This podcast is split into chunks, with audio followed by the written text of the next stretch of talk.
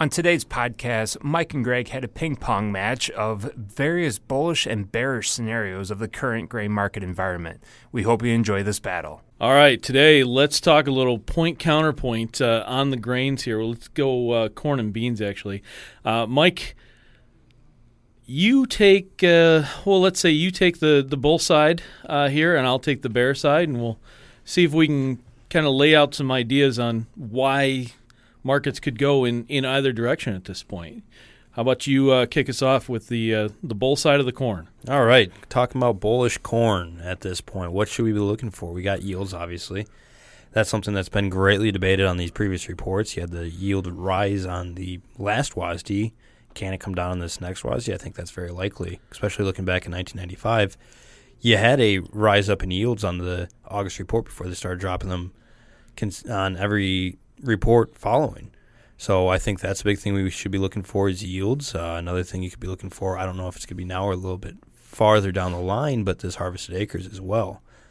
So you get both of those, and then on top of that, you got Trump's giant package coming for the ethanol industry that is right now talked about that should be a market mover. We'll see if that actually comes to fruition or if it's just like uh, the previous huge uh, purchases of China that was supposed to come to the table that never did. But that'll be a, another question for another day. But you got all these things starting to come about. And on top of that, you do have a seasonal low for this last week of August. So we're coming up on a time frame. You have a lot of things coming stirring in the pot that could come – bullish here real soon. Okay. Well, let's uh, let's look at it from the uh, the bear side here.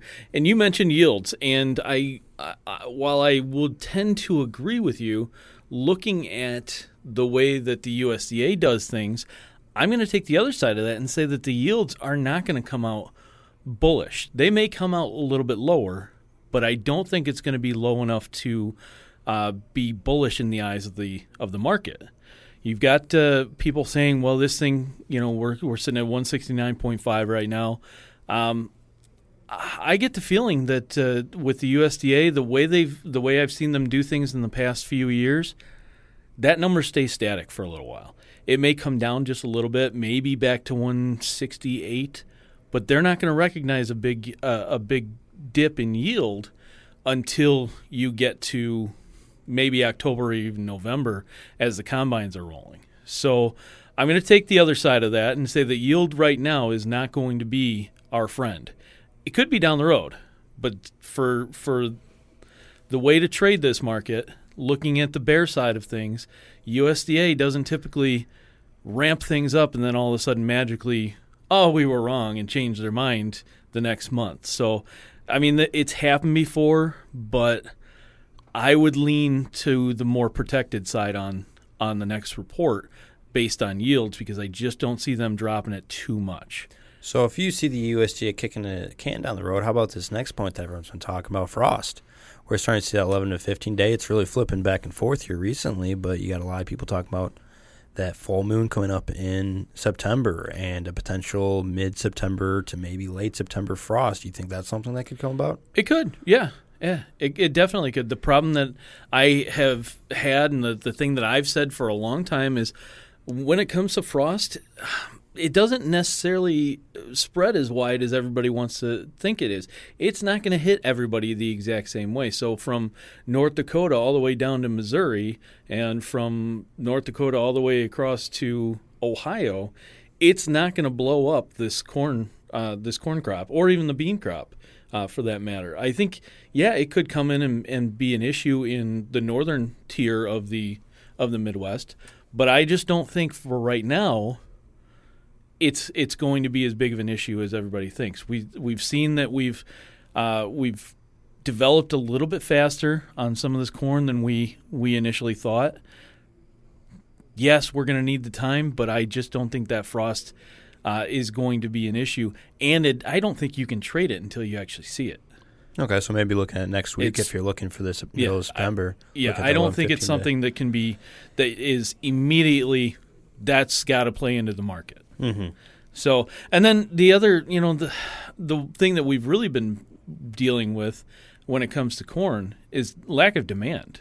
Yeah, but we got all these uh, trade deals coming to the table. Japan, you got the USMCA that should be signed any day, maybe. We've only been working on that for a year, um, but Japan. That while I'll, I'll grant you that's good. Mm-hmm. Absolutely, everybody wants to see more demand out of some of our some of our bigger uh, trade partners. Um, it's token business uh, because they don't necessarily need to buy that corn from us. It's really just kind of taking the place of some of what we thought China was going to be buying. Um, yeah, it's good. It's your number one buyer buying from you, but we need to find other countries to buy our corn. So Mexico's our number one or number two. Japan's our number one or number two. They flip flop back and forth. We need to find somewhere for that corn to go. And biofuel may be that I- that issue. Okay, they've got a, a a deal that they're trying to work out for biofuel use, but that ethanol, uh, that EPA decision to grant those uh, refineries exemptions, that really takes a lot of a lot of demand out of the domestic uh, market. Mm-hmm. So I don't want to, you know, I don't want to completely shut that down because if they have a they have something figured out that they're going to make everybody feel like a winner on this thing, great. But that's going to be a, a you know, kind of like China's uh, trade deal, put up or shut up at this point because we played this game back and forth, and now we've got the more bearish side of. Now you have these these refineries that have these exemptions. How do you walk that back? Mm-hmm. And something else I'd like to throw out. It's not really going to help my case from the bullish standpoint, but just something to also keep in mind because I don't think it has really been discussed. Is um, Japan's supposed to buy all this excess corn? Where's the purchase? Mm-hmm. Yeah, yeah, and and supposedly with where we're at on on that is that you know they're we're back to TPP level uh, conversations, uh, specifically with Japan, not with all the other countries that were involved in TPP. But um, you know, we part of the MFP was to find new demand from other countries, other places here, you know, domestically, whether it's ethanol or or you know the the way that we use our corn products. Um, but where what have we seen out of that so far? That's the that's the problem I keep running into is the demand just is not there for corn. Now it could change over the course of the next few weeks once the combines get running. Maybe we we soften our stance on on China a little bit. Maybe we do get a deal done with them when we actually sit down and meet with them, but I don't think that you you can view this market as a runaway train until some of these other ideas become reality, like Frost, China, or you see that purchase order for Japan. Uh, so those are those are unfortunately why I don't think this market takes off just yet. Doesn't mean it couldn't. Some of the things that you mentioned, um, you know, as you get closer to November, or let's say you even get to that final report in January, yeah, sure, just not right now. Then let's switch it over to the beans. Beans have been all over the place. Why don't we start off bearish this time, and I'll go bullish afterwards. The bearish side of that, for the most part, lies with China. We have seen a huge cut in export demand because of China. We went from I think 2.2 billion uh, bushels uh, last year to uh, 1.7, 1.8 this year. We'll probably see that number come back down again on the on future reports for new crop. And the tough part about that is we haven't found anybody to really step up and take those take those beans or take more beans from us because let's face it South America continues to to build their their acreage or hectares or whatever you want to call them the the amount of uh, planting that they've been doing for uh, for beans continues to grow year over year and they're only going to get better or get get more advanced when it comes to their logistics and their infrastructure. I mean, right now they're working 10 years behind where we are, but it's not going to take long before they, they get caught up. I mean, it didn't take them long to get caught up with us as far as production. Don't you think with China's hog herd where it is and their need to rebuild that they're going to need the higher quality beans, which is our higher protein count? Or we are, as far as I remember, we are not the higher protein when it comes to uh, beans. I thought South America's uh, bean protein was better than better than ours. That's why we were losing some market share to uh, to South America. We were giving up protein levels for higher yields. Hmm. So I and and I, while I will give you, yeah, decrease in in hog herd due to ASF means that when they want to ramp, when they're ready to ramp that uh, hog production back up, uh, it'll probably be more of a corporate structure that they ramp it up to. It won't be the, you know, the everybody has 15 hogs in their in their backyard. It'll be big corporate structures that are, you know, 30,000, 50,000 head at a time, and that'll help them ramp back up. And yes, they will need beans to do that, but without a trade deal, we're kind of floating with only getting token business out of them rather than getting the lion's share like we used to.